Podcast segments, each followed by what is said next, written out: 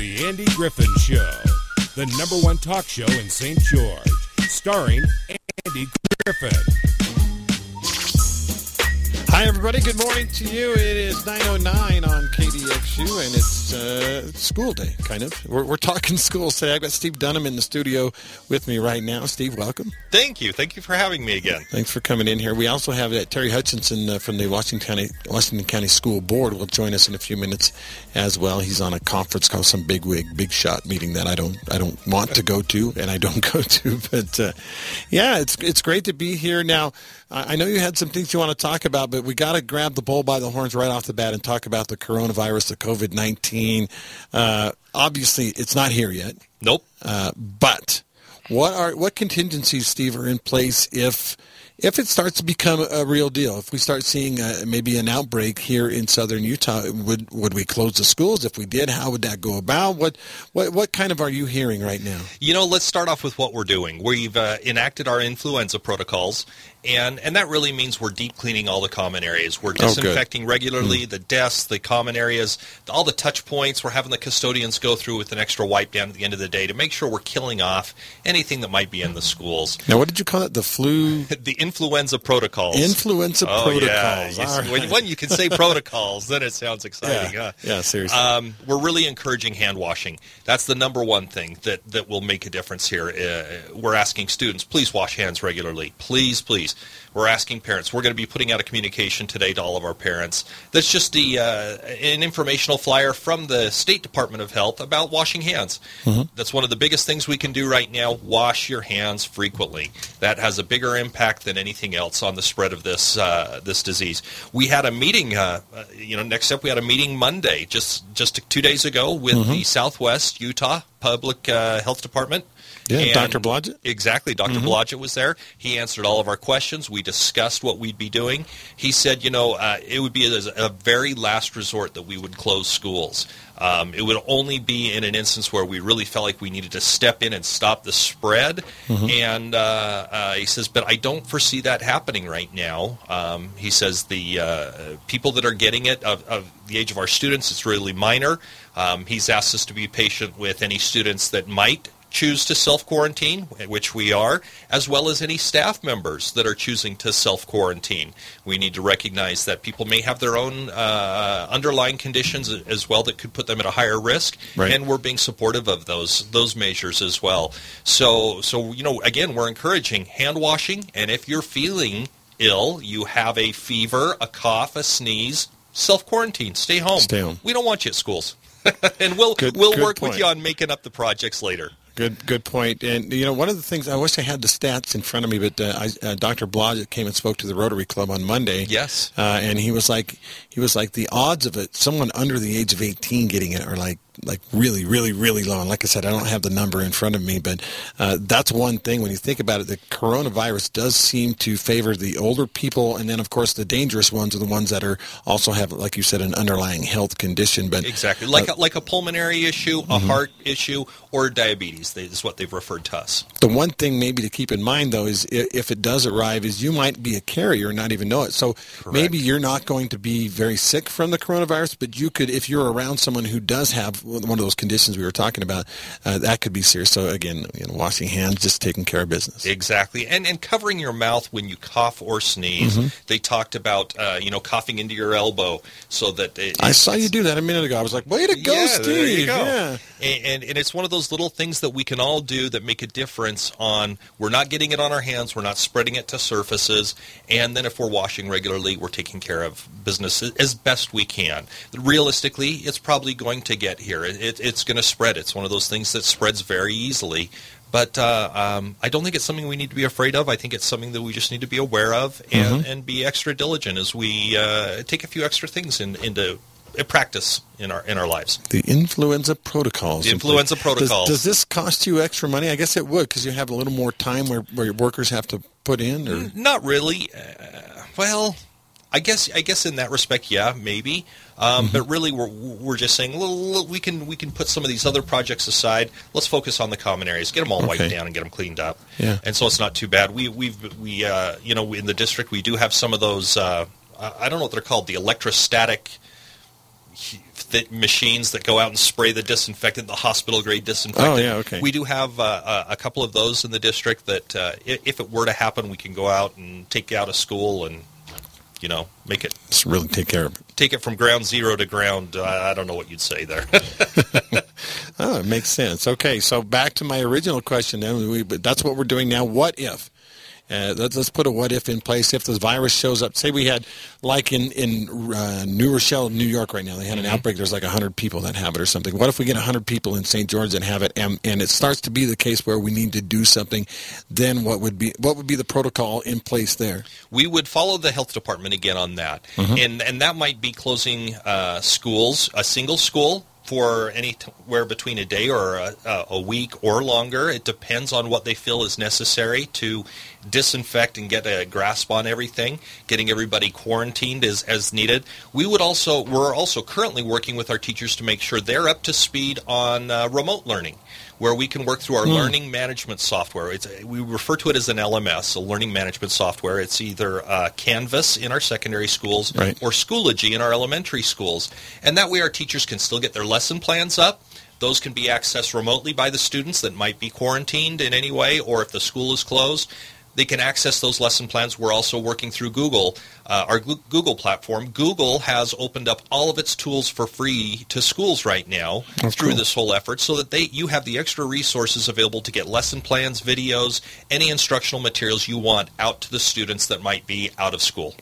Do you foresee, not foresee, that's not the right word, if there were some sort of outbreak, would you see that affecting uh, athletic events and other extracurricular activities? Uh, that's possible. Um, we, we had a question about that uh, yesterday. I think uh, one of the the news agencies contacted us.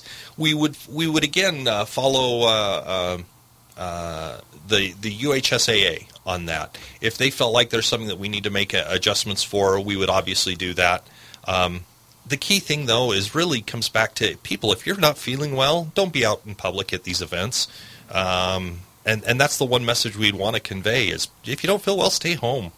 Yeah, and uh, one of the hard things about that, though, is a lot of the, the COVID 19 symptoms don't even appear Or they're so mild. or they're so mild you don't realize you have it. The True. BYU Gonzaga game about a week and a half or two weeks ago, uh, there was a, that was a packed house. It was a sellout game, Yeah. and there was a fan in the audience that uh, that had the early stages of COVID nineteen. Didn't know they had it until after the fact. Yeah. So. Uh, yes, I mean, like you said, it's probably going to get here. It's probably going to happen, but it's not going to be. It's it's not the pandemic, the deadly pandemic, pandemic that everyone uh, was, you know, you hear about in the movies. we definitely hope it's not, That- Yeah. and, and that's the truth. You know, it, it's it's evolving, but I really don't think it's going to end up being a big issue. It was really uh, uh, comforting to have that meeting with Dr. Blodgett mm-hmm. to go in detail to be able to ask all our questions. We met with other representatives from St. George City, from Hurricane City, from the local police departments. We were all a part of that meeting to discuss if it or when it arrives in our community, how will we respond, and let's try and be unified with one voice. And it was very reassuring to to know that Dr. Blodgett is really on top of it. He is. He's a sharp guy. He Uh, is. One other thing that he reminded us, he said it, it looks like they're not 100% positive, but it looks like it's the kind of virus that uh, the conditions have to be right. In other words, when it starts to get warm here in St. George, Yeah. it's gonna it's gonna have no chance to to survive here. So uh, you look at the the countries that are warm. You look at like the Caribbean countries and stuff that are Mm-hmm. really warm. They don't have that problem because it can't survive in warm weather. Correct, So something to keep in mind. Uh, we're not that far away from summer here in s- I southern know, Utah. I know. It's knocking on our door. I've, I've already cut the lawn once, so Wow, there we go. You need to uh, aerate and fertilize and all that stuff too. I, I've been fertilizing. Oh, yes, good for there- you. There we go. good for you. Well, we're talking with Steve Dunham from the Washington County School District. Steve, once again, thanks for coming in. It's great to have you here. Um, you were talking about uh, when you came in. You said, "Well, we have this." This well, maybe you tell me about the, the fees and notifications and what happened there. You know, we had a, a, a fee, a hearing about our school fee plans, and uh, uh, we've had this posted for several weeks on the the district website.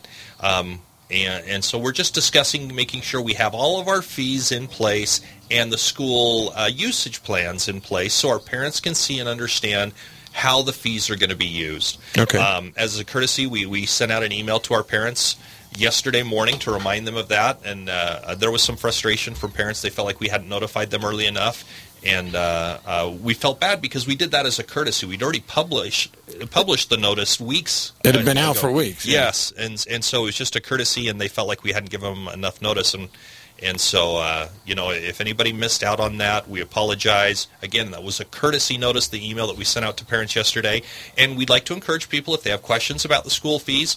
They can speak with our business administrator at the school district. He's he's available to answer questions. We had a, a few parents come to the hearing. We had a few teachers come to the hearing and ask questions, and they were able to get their questions answered right away. Um, uh, we're really trying to be on top of this and be proactive and be uh, come into compliance with the state law. Awesome, awesome. If you'll allow me, I'd like to brag for a minute. I got now. You think we think about you guys at, at the school district. You know, Larry Bergeson and you, and, and the school board, and you think, oh, these guys are putting out fires and they're dealing with the negative sides of things. But uh, every once in a while, there's uh, there's some pretty cool events that happen. I had happen to have a daughter who's a Sterling Scholar. You guys were all there at this big uh, region-wide uh, Sterling Scholar uh, Yes. event, and it was just really cool. I have to admit, uh, so. Uh, I'll tell you, I was at the state basketball tournament, right, Uh-huh. uh, a few weeks ago, a couple of weeks ago, and this guy came in and wearing a skirt. Mm-hmm.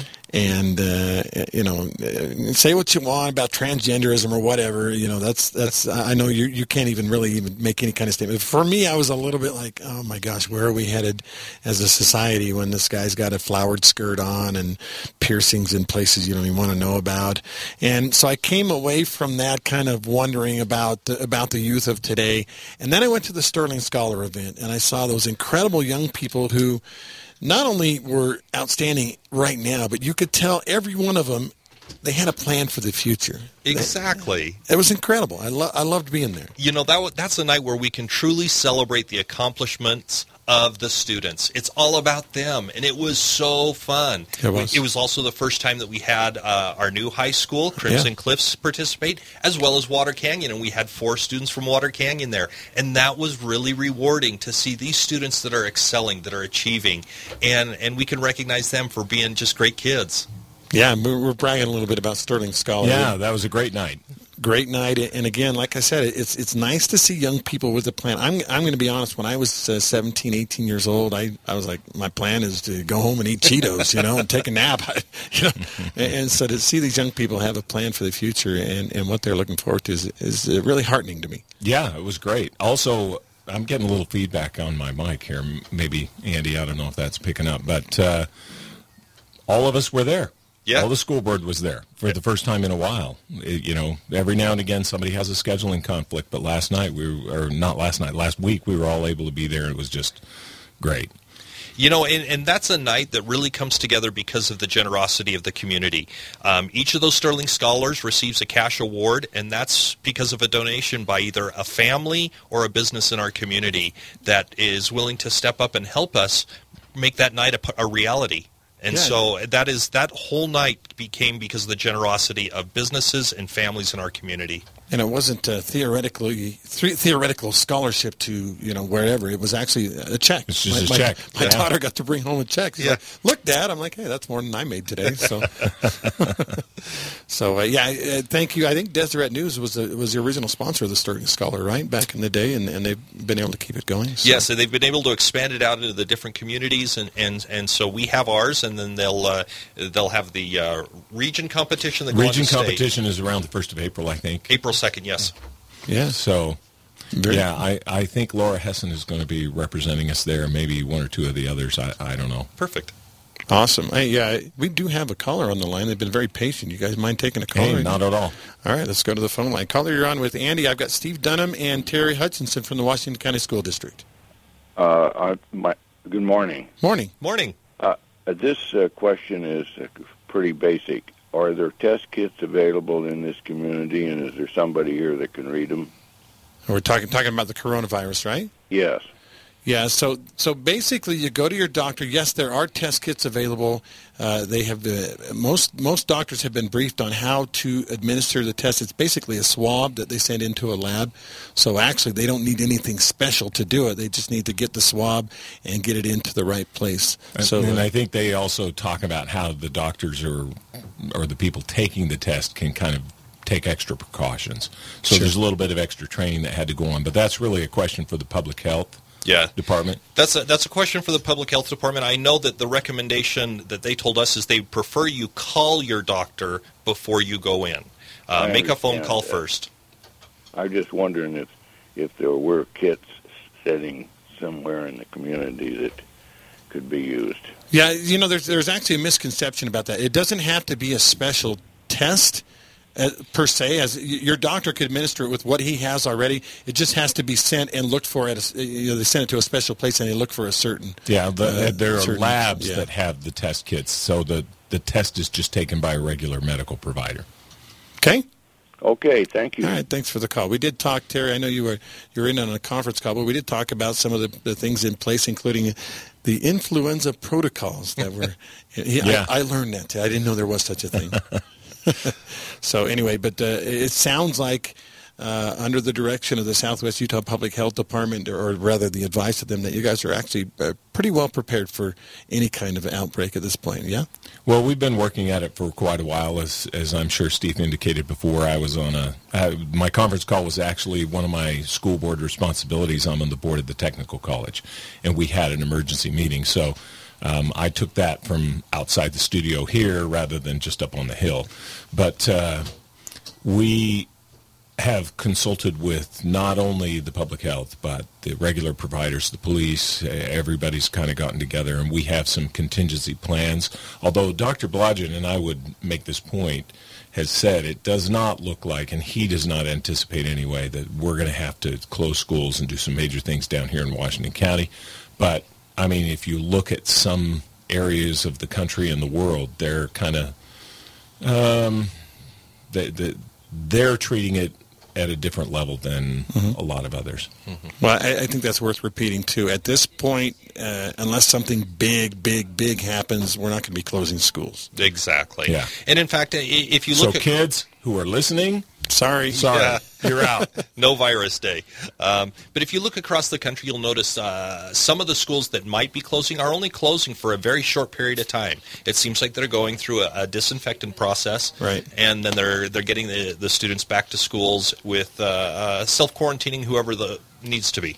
Now, if it snows six inches overnight, we might close some schools. Heavens, in St. George, it's snow an inch, and we might be closing schools.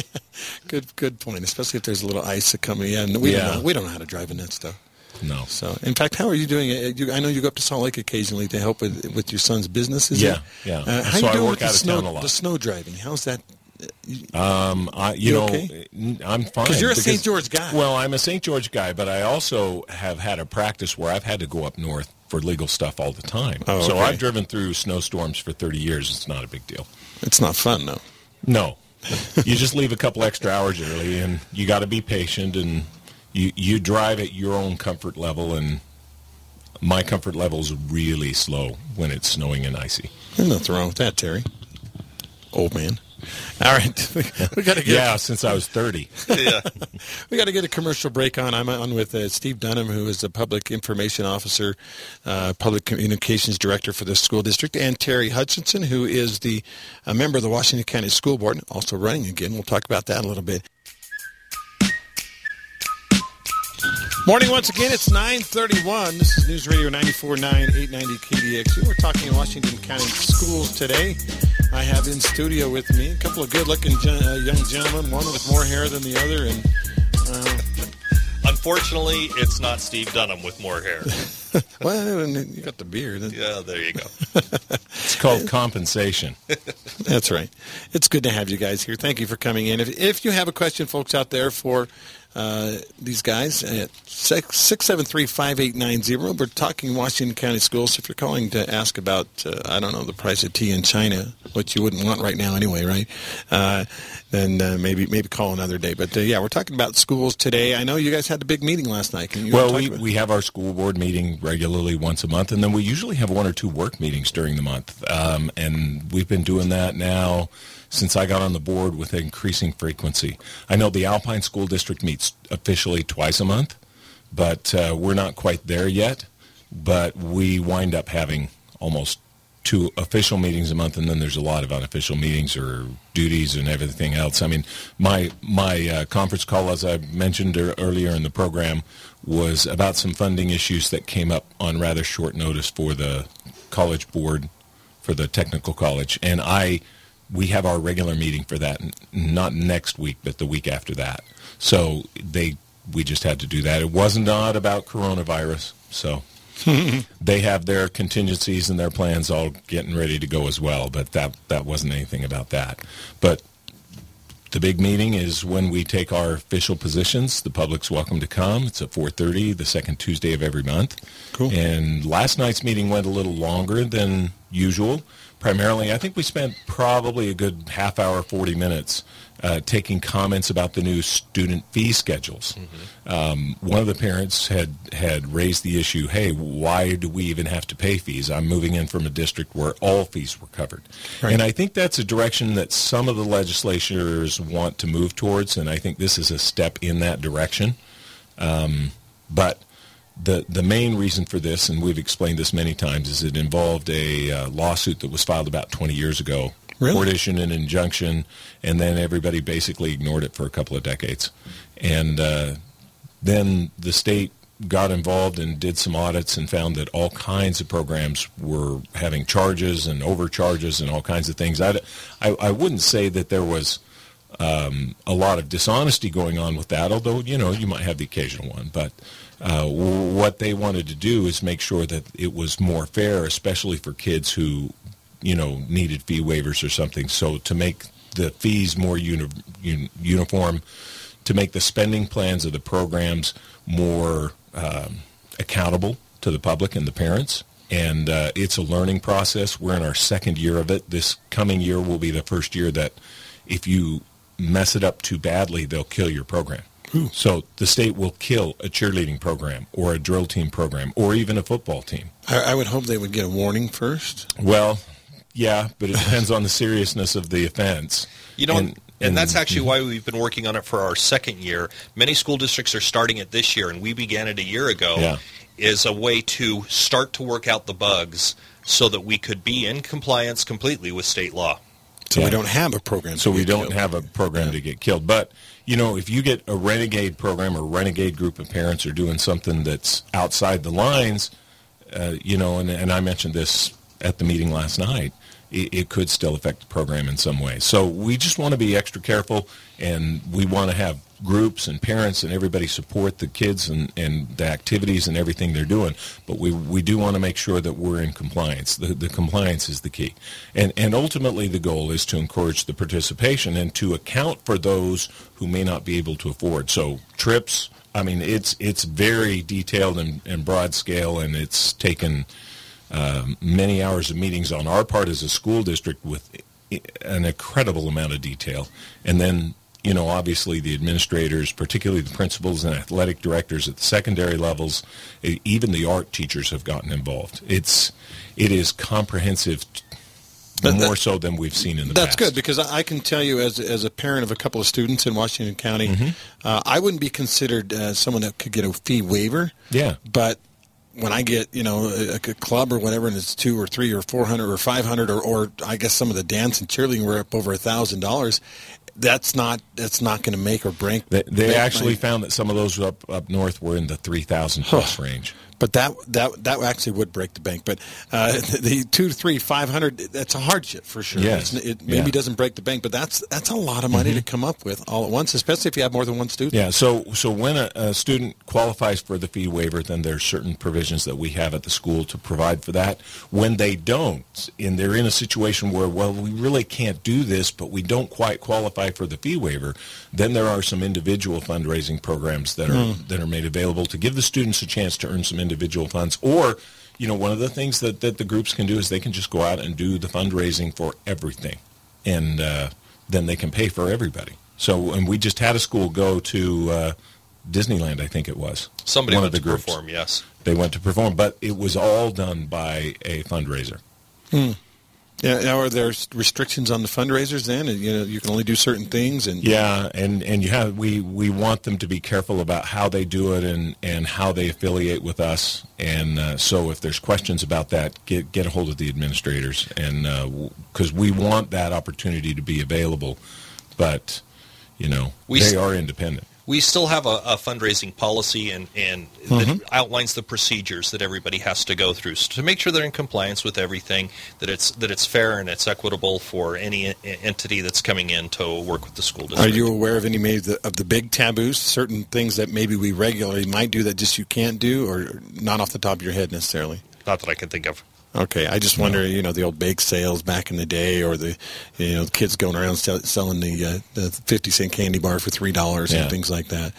Uh, we want to help, you know. I mean, I understand. Well, they, you know, it's interesting. You don't always think about those things until they happen. So, for example, when we had our problems with the Crimson Cliff Field, which we're told is fixed and the track is fixed finally, Oh, and I hope everything's so, there, yeah. but that they lost their booster club lost revenue because they couldn't they couldn't Didn't have any money coming in. Didn't have any money s- for from bake sales and other Concessions, yeah. concessions that they that they sell at the at the games, games, at the yeah. home games. So, um, you, you know, all of a sudden, here we are a game or two into the season, and then the booster club saying, "Hey, we don't have anywhere to sell concessions, and we're hurting in this way." So we had to try and scramble to make provisions for that. Very good. Well, I, I know that. Uh, uh, boy, one of the pet peeves of mine is is the fundraisers that where the kids don't actually get the money, and I'm not so- talking about schools, but uh, there is a certain uh, female youth program. That's all I'm going to say about it, where they sell uh, certain uh, delectables for an overpriced amount that are now five dollars a box, and the kids, the local kids, get like three percent of that, mm-hmm. and the, the you know the, the proverbial fat cats. Get all, Well, we're, we're working. I don't want to get anybody in. I, I, in fact, you know, one of the things about the foundation that kind of raises the foundation that that Steve is working with. Have uh, you know, they do a lot of valuable work, and and they've really increased their participation and their fundraising over the last couple of months or couple of years, I should say. And ultimately, the goal may be for us to do more fundraising through the foundation and less through outside groups of, of, of other things. So, you know, I, I, I think times are changing. As, as Terry mentions, by by the district having its own foundation, we can pass on 100% of the donation directly to where the parents want it to go, whether that's the teacher, whether that's the group, anything. And no administrative costs are taken out. Mm-hmm. Like you, the example you gave, where so much of those costs are taken out for other things. That we don't do that. It's passed on directly to whatever group, organization, or class the parent wants it to to go to. And so it makes a huge impact on learning in our schools. And and as that gets bigger and more popular, uh, other forms of fundraising outside, maybe that people have questioned or had problems with in the past or something else, those, those will probably just naturally fall away Oh, I hope due to the market forces. Oh, I hope so. Yeah, I know that uh, uh, my kids both took pottery or some sort of uh, clay pottery type class this year, and we had to, you know, we had to write a check. And, and you know, pay for materials and things like that. I understand that, but uh, sometimes you, you know, it seems like, oh, I just wrote you a check yesterday. Oh, I just wrote you a check last week. And, and yes, we still write checks, by the way, in the Griffin family Uh, yeah. even after all these years. Uh, now, I heard a rumor, and, and you guys, uh, I, I know you love rumors, both of you do, uh, that we're having a bus driver shortage or something like that. Is that is that true? Or I don't think that's a di- rumor. difficult. Oh, Yeah, we, we've been in that for about uh, the past four or five years, or, really? or It's more, still, maybe. Still a problem. And and it's It not is. just us. I mean, everywhere you It's go, statewide. Uh, you'll see school buses parked somewhere saying drivers benefits. We pay Mm. eighteen fifty an hour or whatever it is. I I shouldn't use a number because we may not I, I pay think it's fifteen ninety six an hour. I think it's right around that. it's still pretty good. you Yeah. know, beat, beats flipping burgers. But uh, so, is there anything that can be done about that? Does does the does the wages need to be uh, raised? Do we, do we need to guarantee that they get a certain number of hours? Do we need to put tapes over the That- kids' mouths? That's a the bus? problem. that's a problem without a simple solution, and Uh-huh. we are still looking at it. I would say. It's true. I- I- As you consider uh, statewide the issue, you know, one of the challenges we face is that we, here in Washington County, we're a school district of approximately 35,000 students, and yet we transport about 11 to 12,000 kids every single day to and from schools. Now compare that to Granite School District, which is the largest or the second largest school district in the state. After Jordan, right? They, uh, actually, no, after actually Alpine. after Alpine. Alpine's Alpine's bigger? number one. Oh, yeah. I Oh, way bigger. And so they have about 68,000 children, and yet they transport 11 to 12,000 children every day. Much and, lower And it's because yeah. we are more rural, we have further to travel, and it actually costs us more. We get less of a reimbursement from the state than Granite School District does. So it actually Yeah. costs us more for tra- to transport The- children than, than than it does up there, up along the Wasatch Front. The northern districts have some program also for involving blind students and some other students with those kind of needs, and they're able to piggyback all together and get even more money. So hmm. not only are their transportation costs less, their transportation because they normally don't transport as far. They transport fewer students and a lower percentage of students, and yet they get as much or more money than we do. So it's it's really a, a it's a situation of economy of scale that they take advantage of that we don't, and that even applies with our teaching situation because Really? you know well you know you can work in the Granite School District and you can live outside the district and commute pretty easily, especially with mass transportation up there if you live in Washington County and you want to live outside Washington County, you are driving every day a long way. And that is a cost burden that falls on the teachers and our staff. And so it's it's an interesting challenge. As our as our district grows, we're able to provide more benefits. Uh, you know, we have a really good health plan. Um, we're going to be getting uh, an, a lot of money from the state this year. They're telling us could be a, a higher percentage than we've had in some time. The last time we had this large of a percentage, we were able to give the teachers the largest pay raise they'd had in a while, and I would anticipate that we will be looking at that again here in the next week, month or so when we get the numbers. Um, that's something that gets negotiated out between us and and the teachers, and um, you know, once again, when times are good, we try and pass that on to the teachers, and uh, we try and keep the burden on the taxpayers lower. So I, I had heard, and I don't know if this is true, that uh, they an organization that I think one of my kids was involved in or something, they actually had to call Cedar to get a bus driver. Had to call the, the an Iron County school bus. Does that make sense? Is that possible? It's very possible. In fact, as we've come into all these state championships in the spring, it has become a significant challenge to have Really? sufficient bus drivers to get, say, uh, the swim team up to BYU, where the state championships took Right. place, to get all, uh, all of our daily bus needs taken care of, and then all the other teams traveling that needed to travel.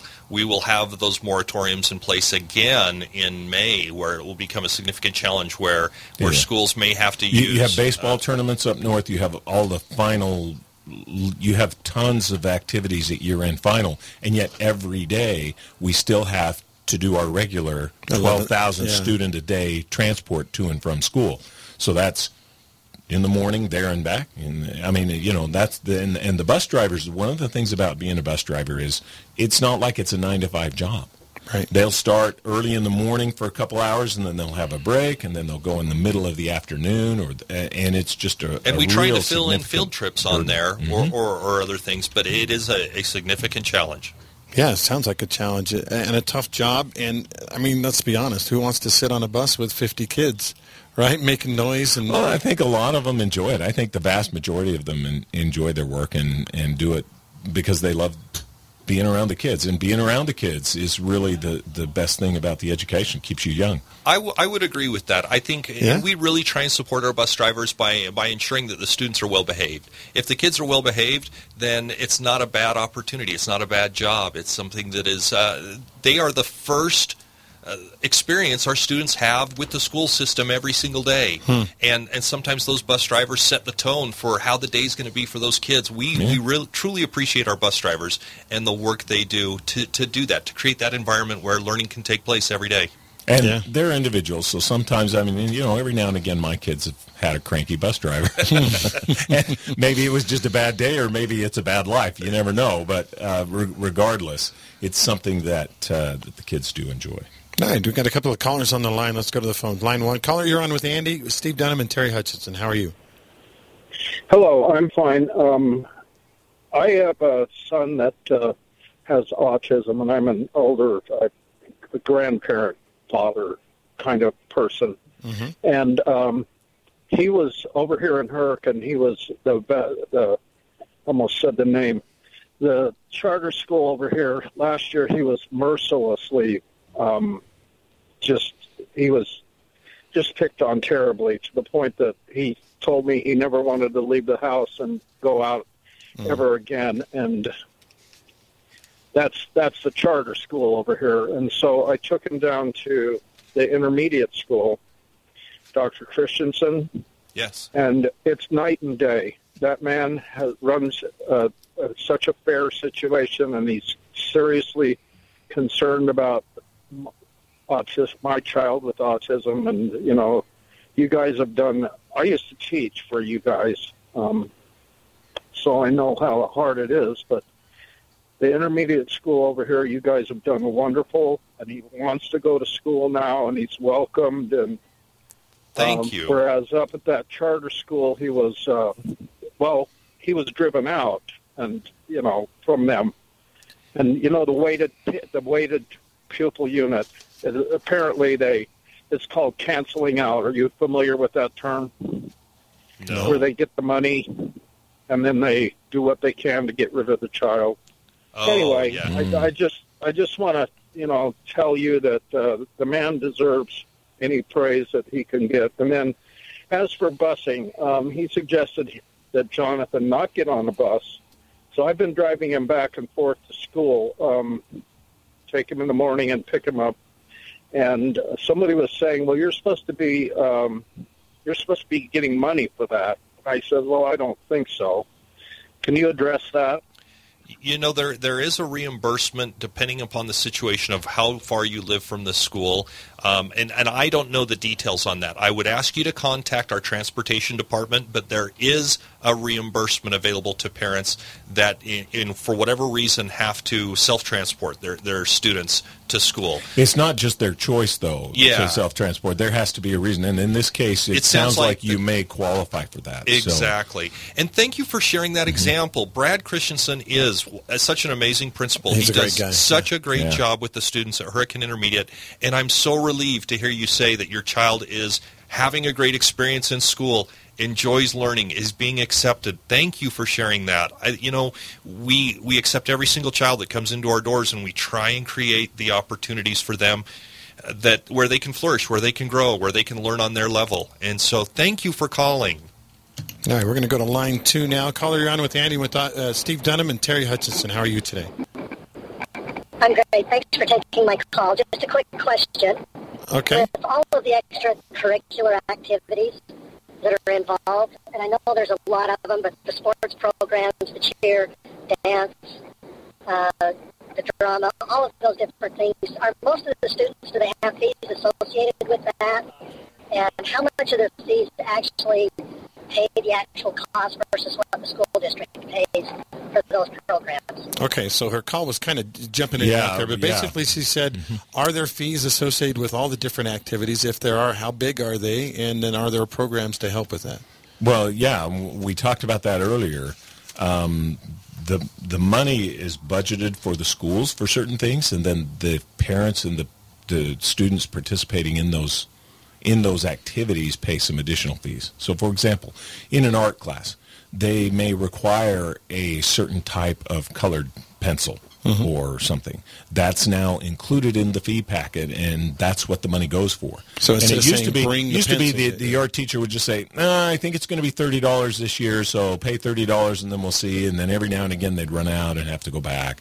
Now it's delineated right from the start, and it is not deviated from. So there's number one, a set amount. Number two, an accountability and a transparency about what that money's for and exactly what it's used for, and it's only for the cost of that. I mean, we used to have these spirit packs, quote unquote, for various I- I paid those, yeah. sports or something, and they'd be a lot of money, Yes, and they yet would.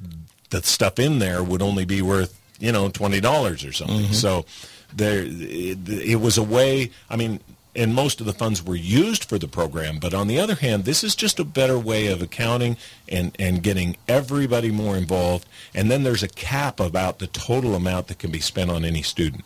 Now, we raised the cap to a very high level simply because, you know, sometimes you're going to get a student who's involved in four or five varsity sports and debate and art and choir and so forth.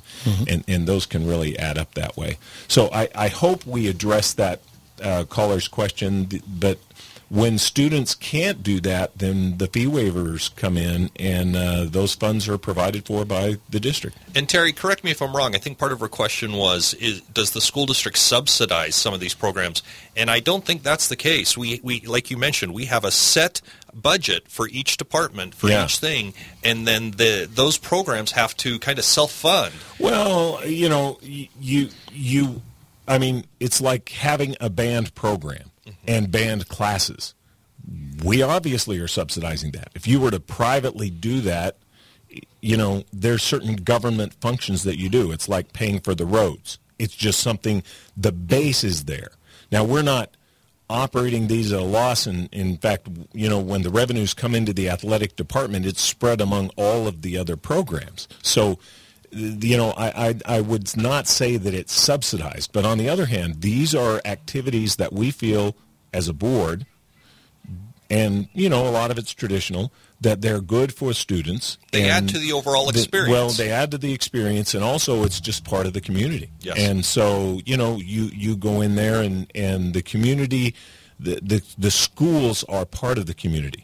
When, when we were talking about our elementary schools and doing some repurposing over on the west side, one of the factors that really came to the fore was the community's involvement and feeling about Dixie Sun. And so um, we made some changes based on that community effect that would be happened there. So, you know, there's there's that's just one of the other factors that's involved. But no, it's not like we're just funding programs to have the programs. We've decided these programs are important, especially the music and choir programs, which really don't make a lot of money. Yes. The drama programs really don't make everything back. I mean, you know, we have a teacher that we're paying in order to do those things, and so so that's kind of how I would respond to that. Perfect. All right, got to got to get a timeout in here, uh, and then we've got some callers still on, on hold. So uh, this is the Andy Griffin Show. I do want to thank Joe Schoney. He's a local loan consultant focusing on customer service.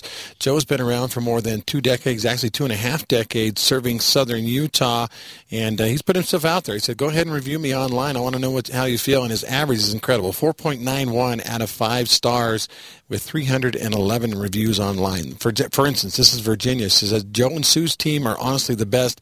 They work tirelessly to find the right loan for my clients and get them to the finish line. Their communication is top notch. Uh, five stars. How about uh, Steven said Joe had all the answers to each situation that we encountered.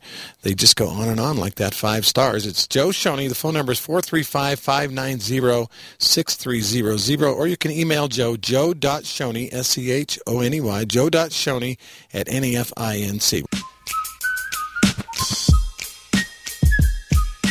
Sometimes the discussion off the air is as good as the discussion on the air, maybe better, I guess. Well, as long as my mic isn't live, we're good.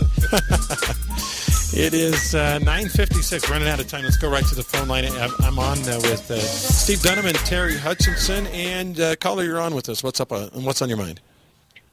Is that me? Yeah, that's you. Go ahead. Hey, I I've been thinking about this for quite a while. These education, we're, we go to school for education, we have all these athletic events. Mhm. Why why don't we just let all of the athletics just privatize? There's groups and clubs already out there doing it, and then make our schools back to what they're supposed to be, where we can go and learn.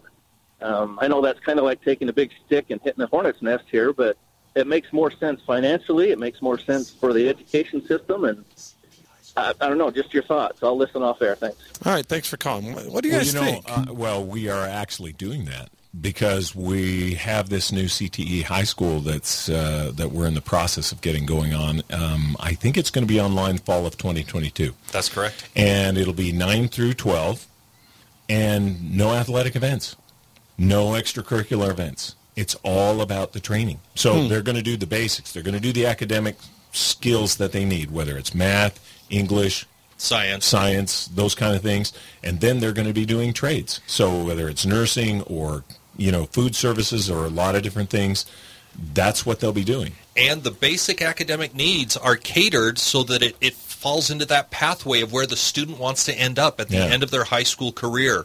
They'll graduate with their diploma, and an industry-rated certificate and can earn a livable wage right out of high school. Yeah. And and we're working closely with uh, uh, The Dixie. Techni- Dixie Tech. Dixie Tech and Dixie State Dixie as well on, yeah. on our pathways, so that we're not uh, we're not stepping on anybody's toes, but we're we're developing pathways that are going to feed into those if the students choose. And, Okay, and this what- is for students who who aren't necessarily going to go to college and who don't want to participate in those things. What about? Let, us answer his question to, at face value. Though, what about Dixie High Flyers and Pineview Panthers, Snow Canyon Warriors?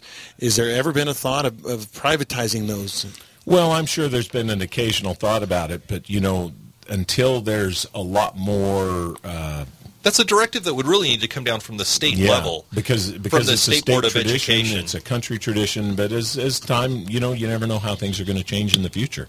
I will say this: I, I don't advocate that. I, I like that it's associated with the school, and uh, I mean, yeah, it takes away. You can, you can make a case that it you know it detracts from the mission of the schools, but I think Well, it's I think it's a, a great part of things. In a part of the education of students, and, and I feel this way about myself from you know public school is those kind of activities help me for future life. There's more about education than just what you get out of the books. Very well and said. that's very important. Very well said. Thank you, Terry. Thank you, Steve. Great You're to talk to you today.